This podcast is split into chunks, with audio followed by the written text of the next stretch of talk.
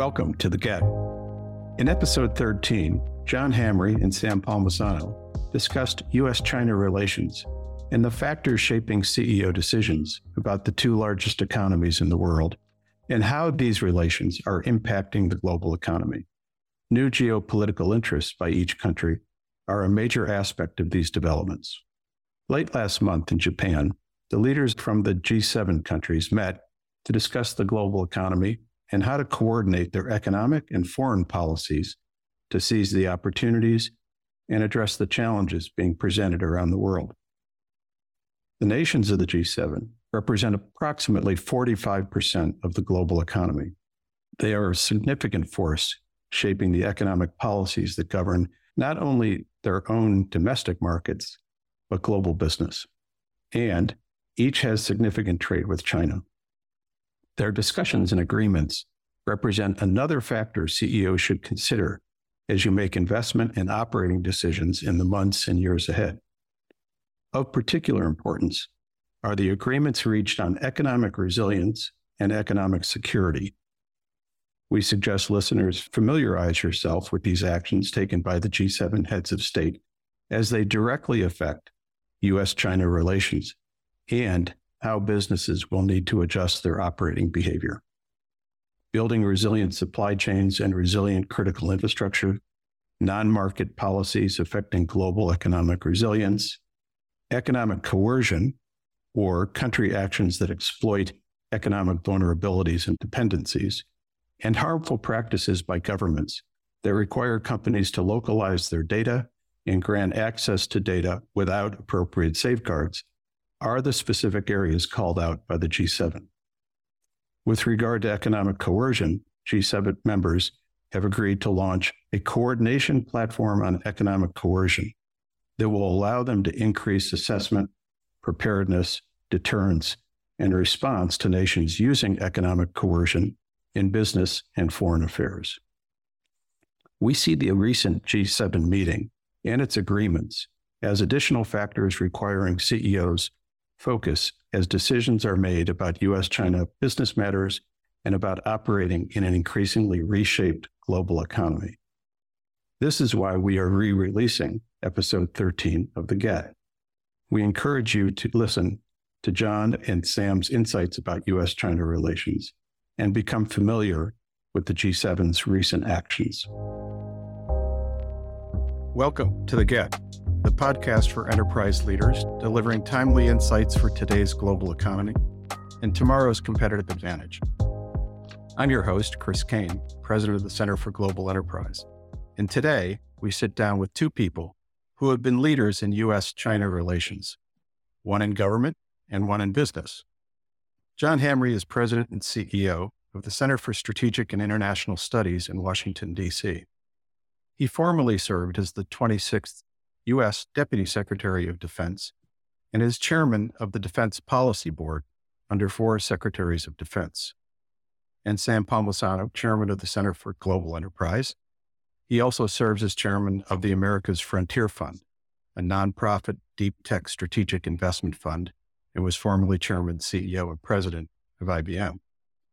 John and Sam, welcome, and thank you for helping us discuss this defining issue. Glad to be with you. Yeah, thanks, Chris. So, both the United States and China have recently announced plans and enacted policies that will affect each other and more broadly the global economy. The two largest economies in the world will shape the nature of business over the next 30 years in perhaps more pronounced ways than they have over the last 30 years.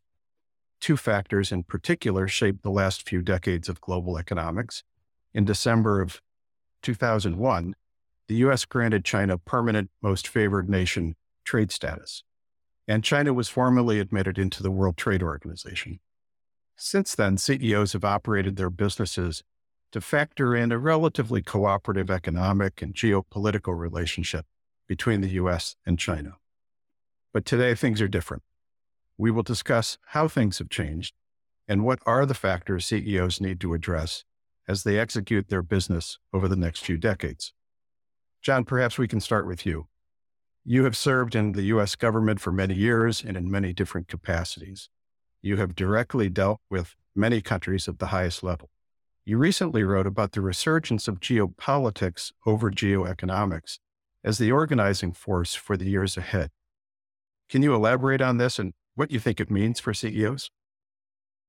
Thank, thanks, Chris. I wrote I wrote that in the context of the Russian invasion of Ukraine, and I do think that it marks a significantly different period in our approach to international relations. You know, really for the last 30 years, as you noted in, in the setup for the question, it was basically a fairly politically benign time in global commerce.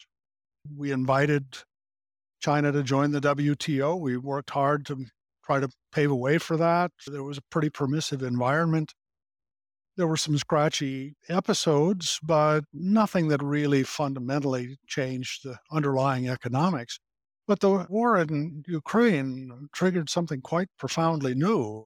You know, we decided to weaponize the the global financial system. I mean, to put swift sanctions, restrictions on Russia. We mobilized the most comprehensive sanctions on economic commerce with with Russia. This means we took what people for 30 years considered to be maintaining a public utility, you know, global finance, and we turned it into the weapon that we could use in a war that where we didn't want to get involved militarily, but we wanted to affect the outcome. This is a pretty different world. Now, I, I will say, I think uh, I had personally anticipated in March last year that this would bifurcate the international political order.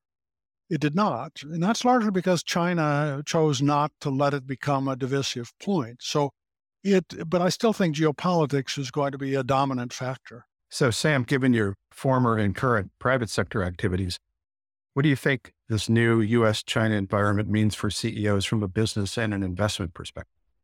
Chris, I mean, I agree with John. I mean, basically, what's happened is whether it's national security or nation's own self interest, whatever you want to be, has overridden some of the things that were viewed as economically beneficial for all. I mean, when the world integrated after World War II, it really did lift millions and millions of people out of poverty. Standards of living are better, life expectancies are lower. So there was a great benefit to that. And that's now being challenged. I think, John, I completely agree with John that the wars exacerbated that and brought some things into focus, but it's been under challenge for the past few years. If you just look at recently at China, and we're talking about China today, I would put my hat as a CEO. I mean, as you know, in the past 90 days, China has completely flipped their policies. COVID free has now changed. The pressure on the technology sector innovation is now opening up again and creditor financing to the product property sector is also opened up again.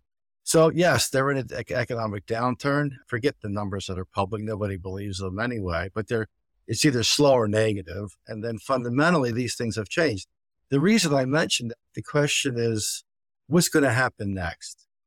And, and as a CEO, you're worried about because you're making long term investments, and so you're worried about is this actually a a philosophical change, or are they going to go back to their old ideology? Are they going to go back to the Maoist approach, or they go back to Dunning? You know, we'll see. But as a CEO and you're planning, you really can't plan that things are going to return to the way they were, let's say six or seven years ago, given what's happened recently, and now they're they're pivot now. But that means overnight they could pivot again.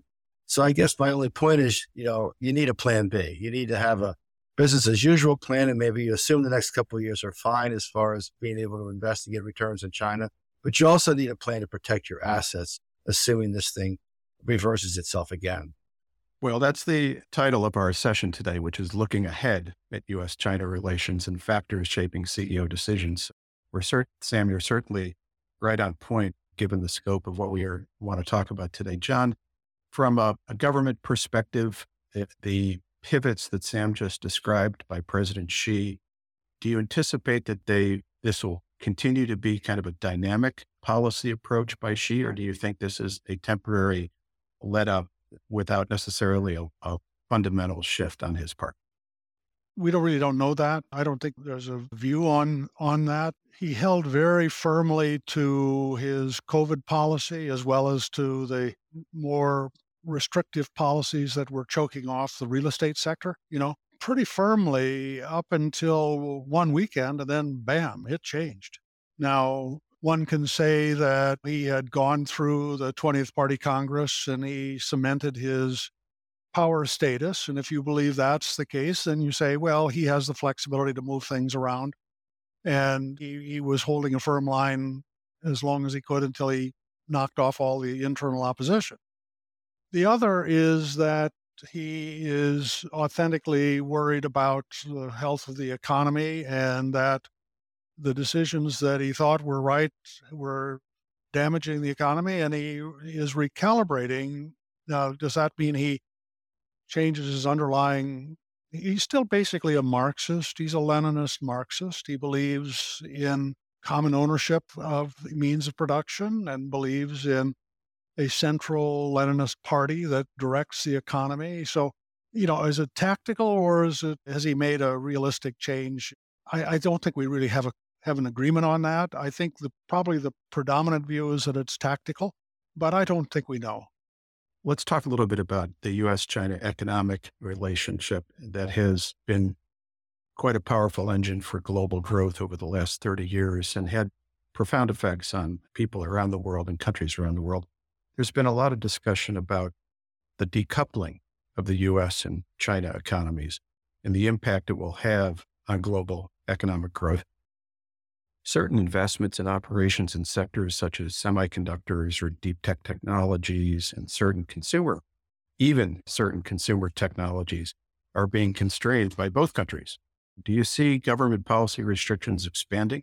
And if so, what areas of business do you see next? Sam, maybe we can start with you and then go to John on this. Yeah, yeah, Chris. I mean, and let me comment on it. I completely agree with John that nobody can really call what's going to happen in China.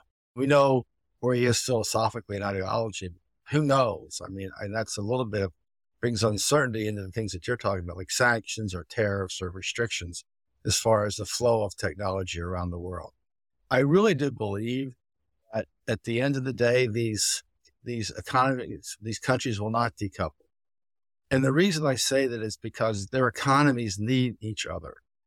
And either you're going to lower your standard of living for your population, which is probably not attractive, or you're going to defund entitlements of the middle, military, which is again probably not constructive, you know, because you have to have a robust economy to do these things. I admit that I'm not an ideologue, I'm a pragmatist, which says though that you can't disconnect completely these two economies and accomplish those goals. Now, what I, however, I do think the points that you've made as you project out to the future, anything that they view as related to national security when it comes to technology, that is going to come under restriction and pressure. Not just the short term as far as technology around semiconductors and the equipment that produces the semiconductors. And that's what you see going on right now. But even future, er, future areas like quantum computing, 5G, cyber infrastructure, those sorts of things, biologics, biotech, all those areas, I believe are going to be more challenging. So if you're a company, you have to think through, and you're in those spaces, you really do have to think that through. John? What worries me is that the, we have two political parties that don't agree on much these days in the US, but there are two things that they really do agree on. One is a parochialism about America, by America in one form or another. And the other is a fear and loathing of China. And this is bipartisan now. And I think that could become dangerous in the months ahead. I think they'll be fighting and scratching at each other nonstop, but they're ready to align themselves together if the right stimulus presents itself. Now, you know, when I thought the major development of the Biden administration was the semiconductor restrictions announced last September, because it uh, the most important thing was the accompanying narrative for it. Our historic industrial policy, we don't call it that, but it is, our historic industrial policy was always we will we will restrict people from having access to cutting edge technology today. We will allow our companies to export and sell or older technology, and we will subsidize companies to invest in the next generation.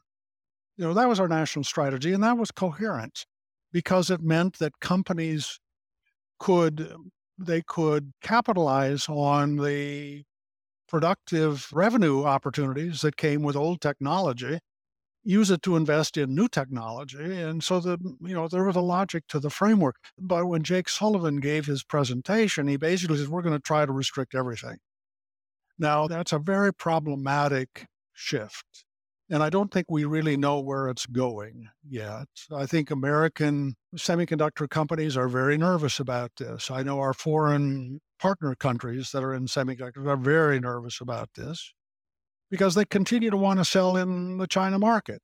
And they don't want to give China a protected enclave to develop a competitor. So I think it's unstable. But I think the trend of our macro politics is is going to be difficult and challenging. So you and I worked closely together when we you were in government. I was at IBM around that very subject matter, which is those technologies that are leading and developed in the United States, and how do we create a market oriented approach to giving the United States a lead in those technologies without it being captured by adversaries in a global market, which yeah. is a perfect tie in to the next question that I really want to ask you both about. And in many respects, it's both a policy, but also a management question, which is in the previous periods where geopolit- geopolitics was the organizing force for global business, read that to be the Cold War era. US government oversaw compliance by US business through a spectrum of export controls right? You were just referring to that, John. Today, the global economy and technologies are very different than they were during that period, right? We have cryptocurrencies, we have pervasive computing, we have digital products and services, we have global supply chains. So, should business leaders be expecting a return to detailed export control regulation by the US government and be reinvesting in the operating controls to ensure that they are compliant? Because we were benefited greatly during the period of trade liberalization where export controls were allowed to be loosened up around this very concept of dual use technologies, consumer technologies, et cetera. Are we re-entering a period where the export control environment is tightening and therefore companies are going to have to begin the reinvestment of management processes internally? So John, maybe we can go with you. I think the announcements on semiconductors in September clearly you know, suggest we're heading that way. And at the time, informally, they were saying there's lots more coming. It's going to be in other sectors. We're going to go into biotech and we're going to go into med tech, et cetera. Now, we haven't seen that. And I think the administration has been quietly getting a lot of pushback from the business world and from our allies. I mean, I think that there's a general agreement on limiting you know, the most advanced semiconductors that are used for artificial intelligence, but there is not an agreement on constraining semiconductors just generally. So I think they're getting pushback, but I know the administration said that they had a vision of much more expansive controls. Now, you know, export controls only work if there's a consensus on them. What happened at the end of the Cold War was we kept export controls in place, but nobody else in the world did. And so it kind of lapsed, although the mechanism is still there. Americans still have to get, you got to get a, an export license for the radiator for a 50 year old truck design. You know, if it's in a military vehicle, it's stupid, you know, but we still have it. But we could be marching down that road again, but it only will work as if there's a broad consensus among affected parties. And right now, I don't think we have that. Mm-hmm. So, Sam, as a CEO, what would you be doing now internally in the planning process, given the direction yet the uncertainty that we've just been talking about? Yeah, I, I think, Chris, that John's right. The world doesn't work this way anymore. And I don't know how effective controls would be. Let's go back to semiconductors. There are five or six key countries that are advancing semiconductors, and China's not one of them. But there's only one's the United States. Okay, you have Japan, you have Korea, you have the Netherlands, you have a couple European countries, you have Germany, et cetera, et cetera. That's the industry, you know. So I know the politicians would like it not to be that way, but that is what it is. And you can't get the tooling if you have these controls. You can't get the materials, the design tools. All those things are completely globalized. And the best solution is to have these like minded nations work together, not restrict them. The other thing, that's why I think you see this European reaction to some of these things, even in the automotive industry with EVs, because they view it as biasing the US, you know, for their own self interest, but impacting our allies. I just hope, I should say, that if I was running the company, that some rational behavior would some point occur. Now, I mean, you can't expect that from politicians. I understand that. John's right to have some kind of logical behavior versus their positions they like to take. But fundamentally, those controls would be destructive to the things they're trying to accomplish. So I would start with, if I was a company, educating those people and why it's destructive. And you see that going on now in semiconductors, quite honestly. And you're going to see it going in biotechnology as well. They're going to try to educate these people so they understand that this is going to hurt us as much as everybody else. Well, going back to the previous era of geopolitics being the organizing principle, you had allies, as John said, who had less scrutiny from our export control system than other countries who were not considered allies. And therefore, there were, the world was broken up into different lists of countries that considered that were assigned different levels of risk. So this sounds though like the friend shoring concept, right, which has been talked about by folks in the administration and elsewhere, is one way of finding maybe an HOV lane, Sam, for what you're talking about, which is if you're if Japan and the Netherlands and other countries are considered friends the, for the semiconductor space, then maybe as a CEO, you target your investment into those countries as opposed to someplace else. Oh, yeah, I mean, clearly, I would not put assets into countries today like Russia, obviously, or China. I would not be putting hard assets into those locations. I would would try to figure out in China how to operate economically without having hard assets there. And there is a solution to that, quite honestly. And there are ways to do that, as you and I know, because it created a lot. Mm-hmm. But I wouldn't I wouldn't be putting a, a if we stay on semiconductors, a fabricator in China if I was IBM today. I'd keep it some, I would either put it in Germany or the United States, quite honestly. That means, though, the reason why we'll, and to jump to this American Frontier Foundation, we're going to, we, we should be collaborating with these countries. It is at, the research for future technologies is, is very expensive and it's very hard to do. The fact that we think we're going to go it alone is very naive. It's not technically sound.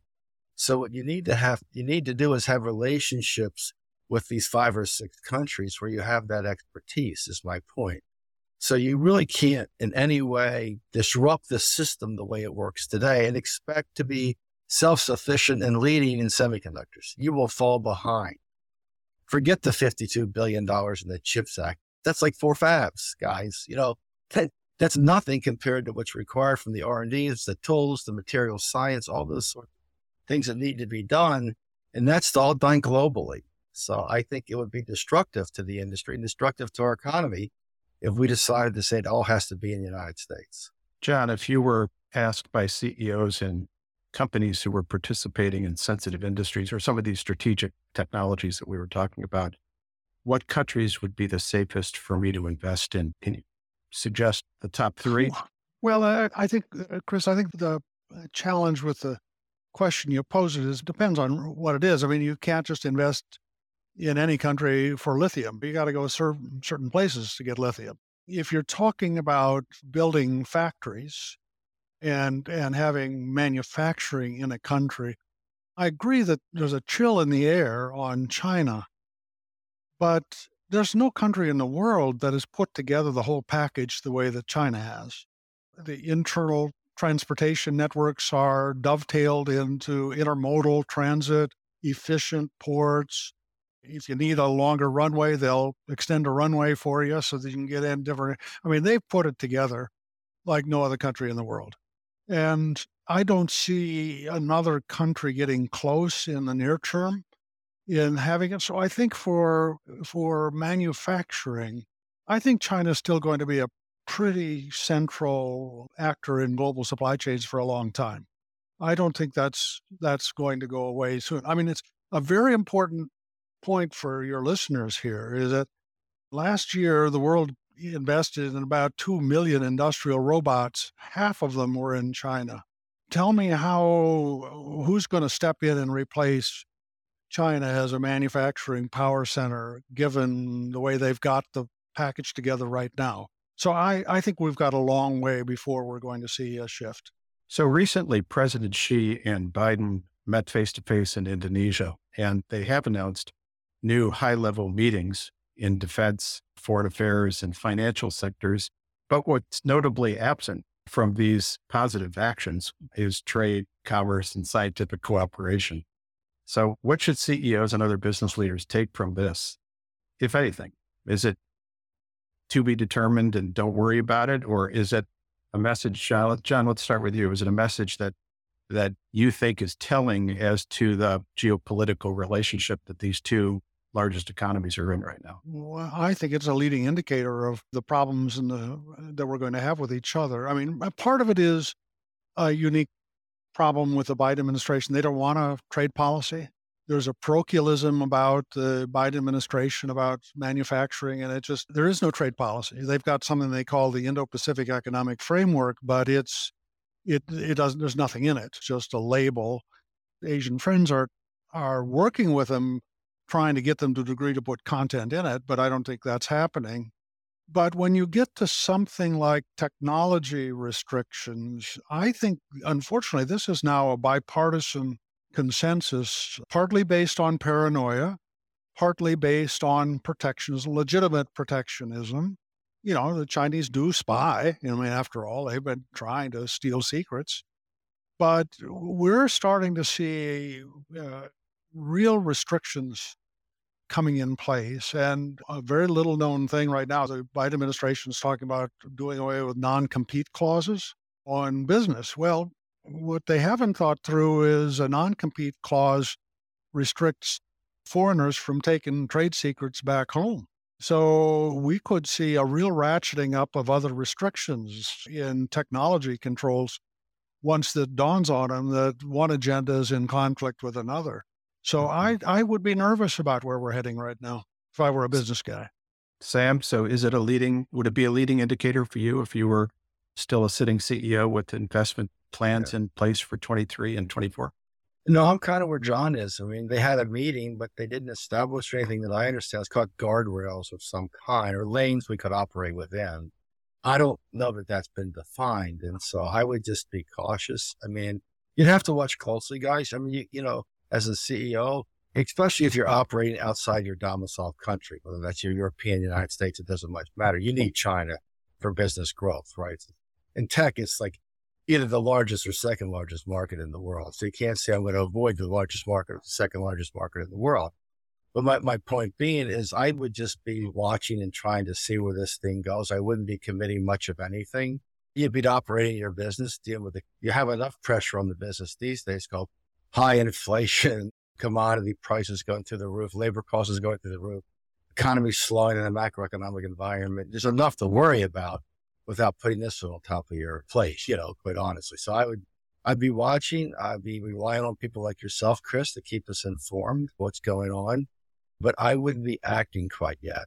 Mm-hmm. The title of today's session is Looking Forward, Looking Ahead, U.S. China Relations, because CEOs and businesses need to know how to plan and they need to know how to plan in an informed and, and knowledgeable way. So I want to thank you both for joining in the in the conversation today. Hopefully it's been helpful to our listeners. But before we close, we like to use the last minute or so to give our listeners some strategic insights to think about. We call it our emerging critical issues moment. So in one word or one phrase, please tell us what emerging issue do you see on the horizon that business leaders ought to be putting on their radar? So, John, why don't we start with you? There's a parochialism that's growing in American politics, and the only antidote to that is business has to be engaged in Washington. You got to come here and share your insights. But I don't think this is unavoidable. We now have to have the business world in Washington sharing its insights about what we have to do. And do you see that same uh, involvement by business leaders in other capitals around the world? Maybe in Europe and elsewhere? Oh yeah, no, no. The Europe has put put together a consultation mechanism with the with the business world that's much more effective than ours. Now, unfortunately, the regulatory environment in Europe is choking off their future. You know, so Europe has decided they're going to manage their future by controlling access to their consumers. not by stimulating an innovative economy.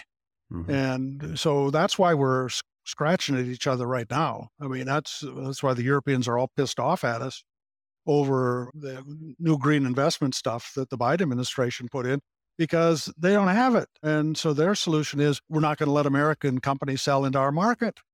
Okay, so we're we're going to have a we're going to have some challenging days I think with our allies too. Sam, one one thought, one word that CEOs ought to be putting on their radar. I'm going to give you a technology lens versus a geopolitical economic, Chris. I would say this whole excitement or chat GPT, I would think about the same way what we thought about digital currencies before FTX. Well, GPT is getting a lot of attention. And so so was Bitcoin and so was across, FTX. across all generations too, right? Not just Absolutely. one generation. No. Absolutely. all right. Well, great. And we will come back to these critical issues in future shows. But John and Sam, thank you for your time today and your insights. It's been very enjoyable and helpful. And you've been listening to The Get, sponsored by the Center for Global Enterprise, celebrating 10 years of convening global enterprise leaders around the world to the most important business transformation issues.